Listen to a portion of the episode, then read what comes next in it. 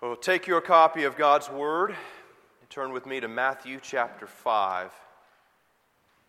I remind you, um, if you haven't seen it, I'm encouraging uh, us as a body to take the next three months of the summer and read through the New Testament. Um, if you divide uh, the whole of the New Testament over these 92 days of June, July, and August, you can read all uh, from Matthew to Revelation in roughly one to two, two chapters a day. Uh, so on our website, you can find the reading plan. I'm putting it out uh, on social media. I think there's still some little brochures back there. Listen, if you haven't started, start today. Uh, Matthew uh, 14 and 15, I think, is a reading for today. Jump in, Matthew 14 and 15, and go on to the end. Uh, it'll be a blessing to you. We're going to pick up this morning reading through the Beatitudes with Matthew chapter 5, verse 2, and the sermon text will focus on verse 7. So this is God's word for God's people. And he opened his mouth and taught them, saying, Blessed are the poor in spirit, for theirs is the kingdom of heaven. Blessed are those who mourn, for they shall be comforted. Blessed are the meek, for they shall inherit the earth. Blessed are those who hunger and thirst for righteousness, for they shall be satisfied. Blessed are the merciful, for they shall receive mercy. Blessed are the pure in heart, for they shall see God. Blessed are the peacemakers, for they shall be called sons of God. Blessed are those who are persecuted for righteousness' sake, for theirs is the kingdom of heaven. Blessed are you when others revile you and persecute you and utter all kinds of evil on my account against you. Rejoice and be glad, for your reward is great in heaven. For so they persecuted the prophets who were before you. The grass withers and the flower fades, but the word of God abides forever. Let's pray. Heavenly Father, thank you so much for these words that you've given to us through the Lord Jesus Christ. We confess that these are the infallible and inerrant Word of God. They are without flaw in their original documents. Thank you, Father. What a grace. As we reflect now on your mercy to us, help us to have an accurate understanding so that we might be merciful people. We ask that your Spirit would work in us to compel us to mercy. We ask it in Christ's name and for his sake. Amen.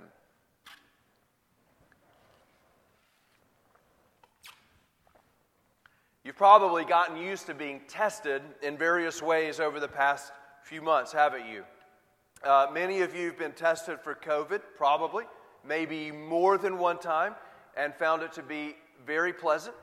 Uh, if you go and visit someone or go to certain events, you have to stand in a line to have your temperature taken. Um, you've been tested. And this is to be an indication of your well being. If you are a safe person to be around, can we gauge your spiritual health in a similar way? How are you spiritually? Specifically, are you a member of God's kingdom? Are you in the kingdom? Is it well with you? That, that's what these Beatitudes, you see, are helping us to do. Jesus is giving us a description of the citizens of his kingdom. What do they look like? But not just what is the veneer that they have on the outside, what do their hearts look like? And guess what? The only thing that can tell you the condition of your heart is you working in tandem with the Holy Spirit. There isn't a thermometer, there isn't a nasal swab, thankfully. It is only the work of the Spirit. The first thing that Jesus instructs you to do then is look at yourself. Consider yourself. Look at your heart. In the middle of the 19th century, certain American evangelists, you think about the advent of the tent meeting and revival meetings, they introduced certain ways of thinking about becoming a Christian.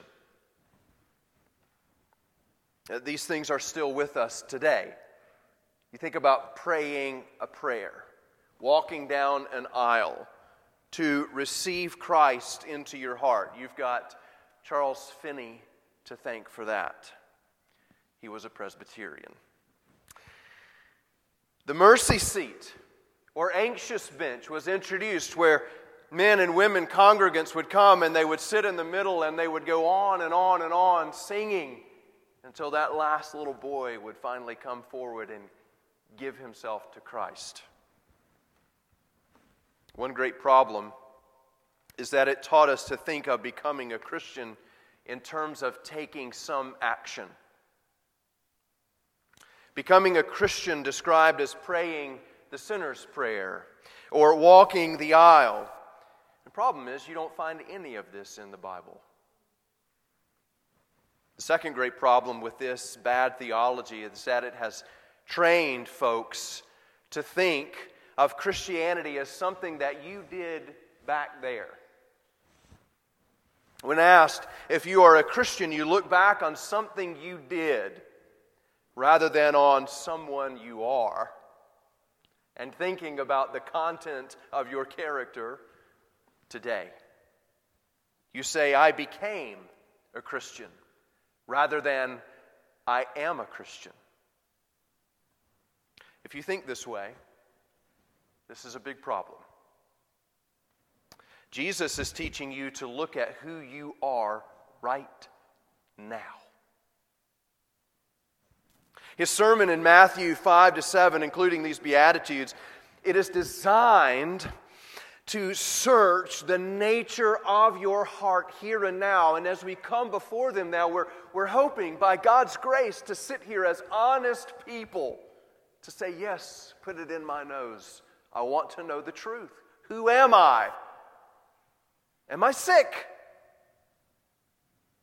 Let me suggest to you that if you are not leaving these sermons with at least some conviction, if you're not leaving these sermons with at least some conviction and recognition of a, of a need to repent in some area, things are probably not well within. Because I assure you that as I study these passages, I sense the need to repent. As we take this assessment today, then what Christ is compelling us to understand is that Christian folk have a disposition of mercy. Christian folk have a disposition of mercy that leads to acts of mercy,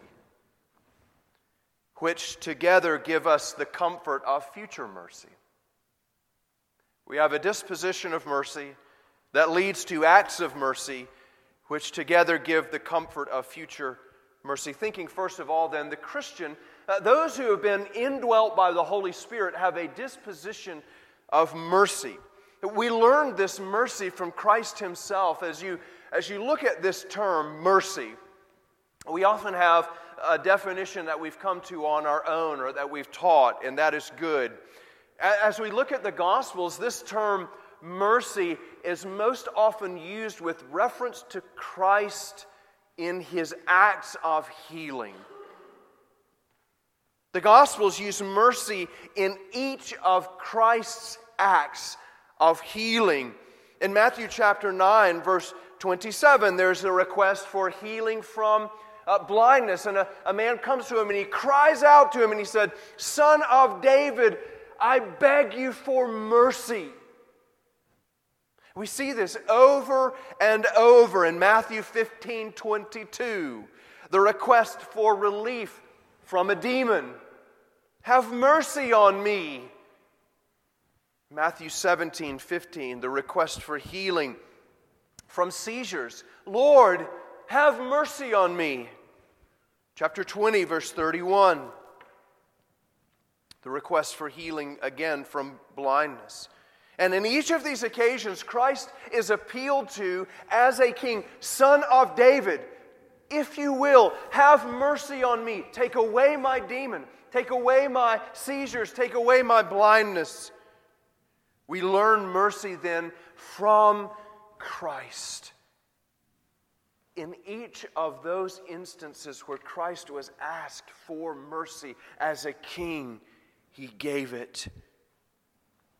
Christ is a merciful king. And in chapter 23, verse 23, he looked at the Pharisees and he said to them, Woe to you because you neglect the weightier matters of the law, justice and mercy.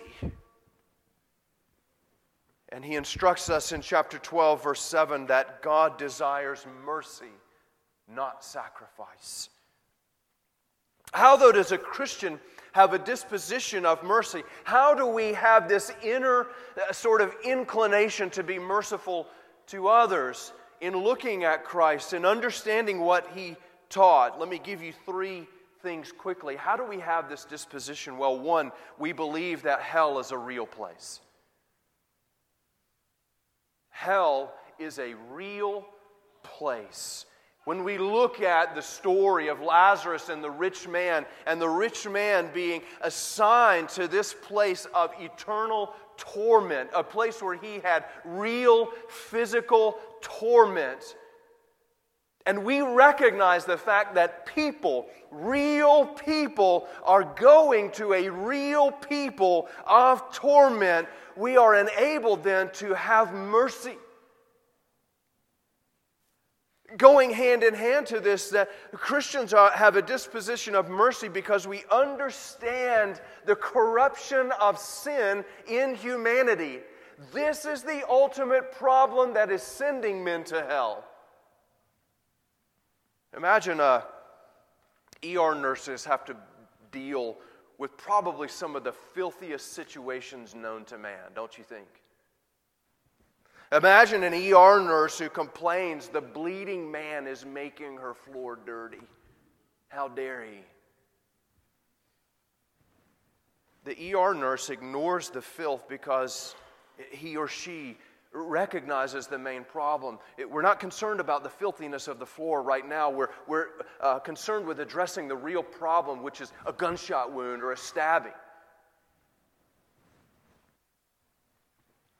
As Christians, we recognize that the real problem for humanity is not economics or politics, it's sin. Sin is the corrupting problem. Men are sick and they are dying and going to hell. And when we look upon humanity in those terms, we're enabled to look upon them with mercy. They need, men need mercy.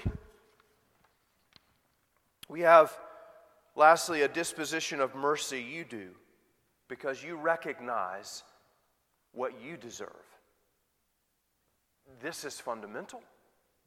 Paul said in Philippians 2 Have this mind in yourselves, which also was in Christ, that he gave himself up for you, considered it not robbery. He came in the form of a man. We reflect on the mercy of God. And reflecting on the mercy of God, as Thomas Watson said, his darling attribute. God exercises mercy upon you not because it's some sort of drudgery. He, he's not a father handing out gas money again. God delights in his mercy. He loves to show mercy. And we recognize that we are recipients of that mercy. Therefore, we have a disposition of mercy, recognizing hell is real. Sin is the problem of man. And we are recipients of God's mercy. Our natural tendency, though, is not to have mercy toward other people or pity, as it might be said. It is self pity. Our natural tendency is self pity. We are more interested in our own ills than we are in the ills of others. Our, your natural response is to think of how badly you've got it. You rarely look at others' circumstance with eyes of grace and pity. Let me ask you this. We reflected on the commandment this morning. Do you delight in the harm of others? You say, well, surely not. Of course I don't. But I could mention names to you Dr. Fauci, Adolf Hitler. What kind of sentiments do these names evoke? Do you delight in the harm of others? Do you love to see other men pulled over on the side of the highway and getting a ticket, but you plead for mercy when it's you?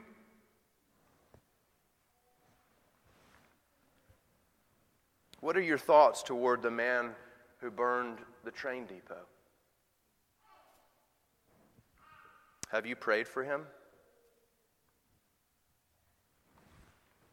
Have you sought the Lord's mercy in his behalf? Have you prayed for his salvation? It's not wrong to hope for justice. A godly society is one in which justice is carried out fully and quickly.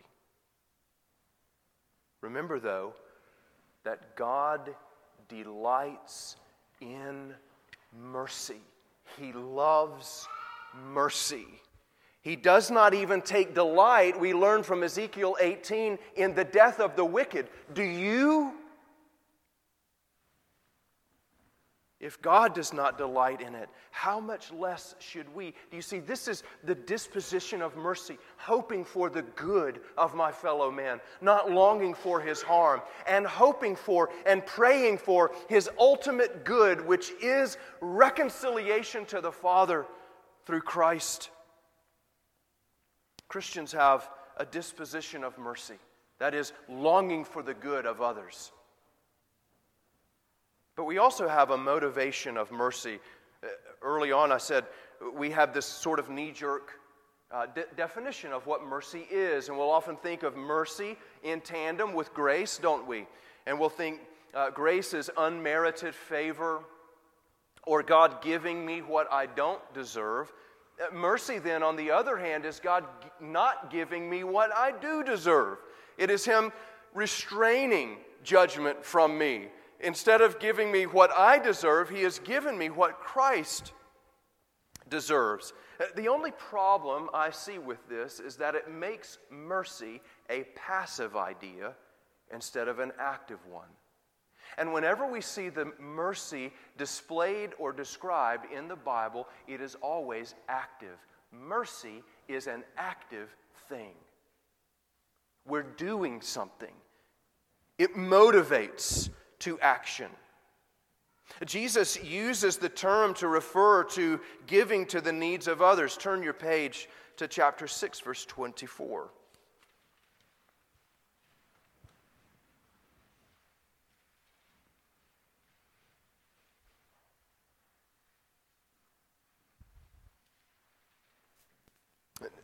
No one can serve two masters. For either he will hate the one and love the other, or he will be devoted to the one and despise the other. Yet Jesus here is building on a teaching of mercy, reminding us that those who are merciful give. They don't heap up merely for themselves. In the book of Acts, the term mercy is used seven times. Each of those seven times it references giving to the poor, it is doing works of mercy. You think of the picture of Dorcas. Look with me at Acts chapter 9, verse 36.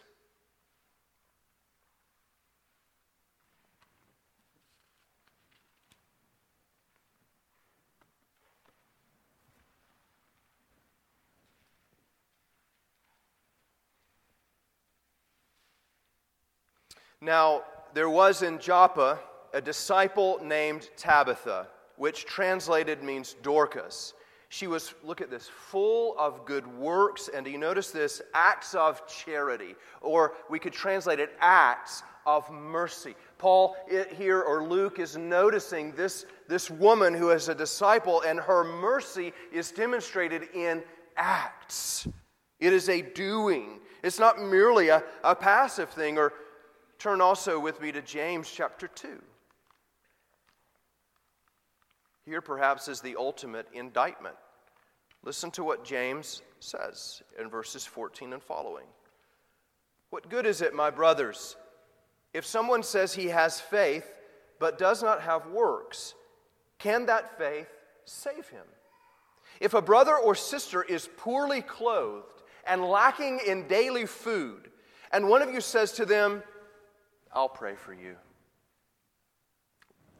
lifting up prayers sending prayers your way. If someone says to them, Go in peace, be warmed and filled, without giving them the things needed for the body, what good is that? So also, faith by itself does not have wor- uh, that does not have works is dead. In other words, we're being instructed here that lively and active faith will result in what? Acts of mercy charity, giving. Uh, Christ has given us the diaconal office, hasn't he? he? We set it down in Acts chapter 6. We call this an office of sympathy and service. These are men whom God intends will model to the church what it means to minister to the sick, to the friendless, and to any who may be in distress. When for the sick and the friendless, those who are in distress, the, the, the uh, alert goes up for the deacons in our, in our church. This is their office. They model this to us. This is the design of God of mercy in action.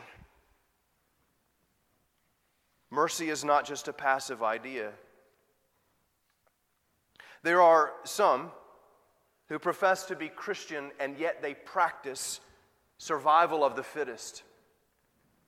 Some who profess to be Christian and yet practice karma. He gets what he deserves. And by golly, the faster he gets it, the better, in my opinion. Or we're simply satisfied to say, we all get what we deserve. Well, what about you? Will you get what you deserve? Let me ask you do you give faithfully to the ministries of the church? Do you do so with joy? Celebrating every time you give. Because here we accumulate a treasury to give to the world especially to support the brothers and sisters in Christ. So, that, what imagine our church and the deacons having so much that they are wondering, being creative in how they use the monies of the church. Think of Israel when they gave to the construction of the temple, and Moses had to say, Stop giving. Many good organizations vie for your cash. What an amazing thing would it be if we all looked first to the financial welfare of this church? To say, how can we give? How can New Covenant be engaged in mercy ministry in our community? Let's challenge the deacons to figure out what they're going to do with all this money.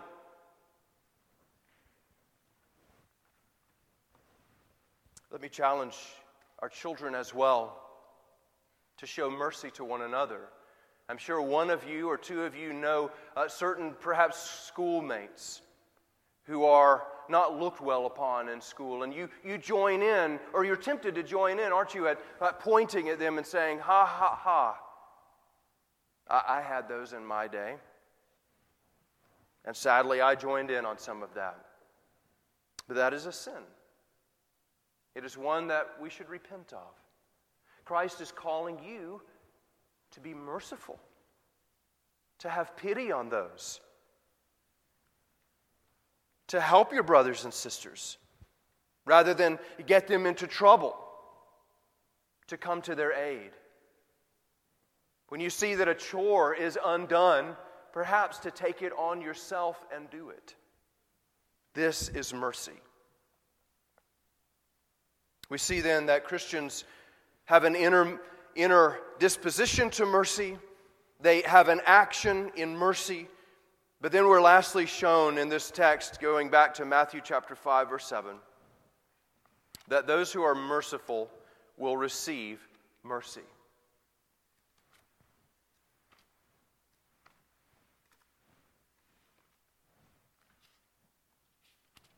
We have in this a promise of mercy. We note from this that God, who is promising to be merciful to us, is showing us something. He will not change. The God who is merciful to you today will be merciful in the age to come. He will go on delighting in his mercy. And those who are merciful now are assured of mercy in the life to come. These Beatitudes are kind of like an exam review, aren't they? Some of you remember your mom asking, Didn't your teacher go over all the questions on the exam the day before? Weren't you listening? Jesus here is giving you the opportunity to evaluate your own standing. Are you a merciful person? He reminds you that you will not show mercy if you have not truly received it. Do you see how it circles back upon itself? They have received mercy, therefore, they are merciful people, and they will go on receiving mercy in the age which is to come. God is making you a promise. He will not change. I think a question for us this morning, though, is how does a 21st century Christian cultivate mercy? How does a 21st century Christian cultivate mercy?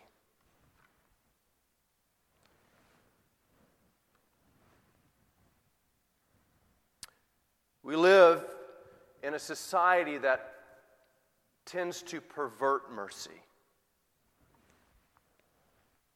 Communism and socialism recognize the image of God, but they pervert mercy, do you see, in making it a forced thing. These systems make mercy a real challenge for Christians. We can become hardened toward the poor. And we're even tempted to join in in calling them less fortunate as though luck and chance and good fortune are the governors of society.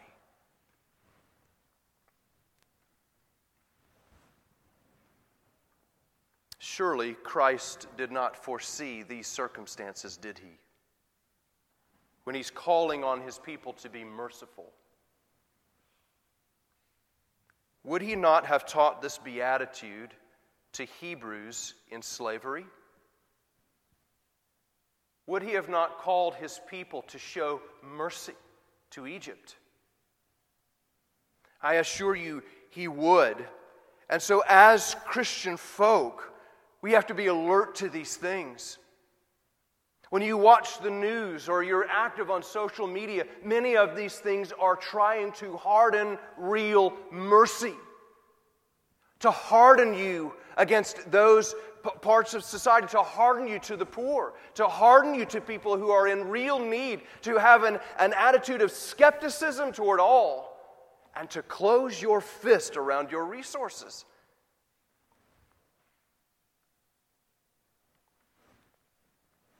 Christ is calling you to be alert to this, not to allow your heart to be hardened. Ask Him to soften your heart especially as you give to the church and the ministries of the church which advance the gospels. But to those of you who find yourself with a disposition and a motivation to mercy, no matter how weak it may seem, Christ would comfort you with these words you will receive mercy. Christian folk have a disposition of mercy,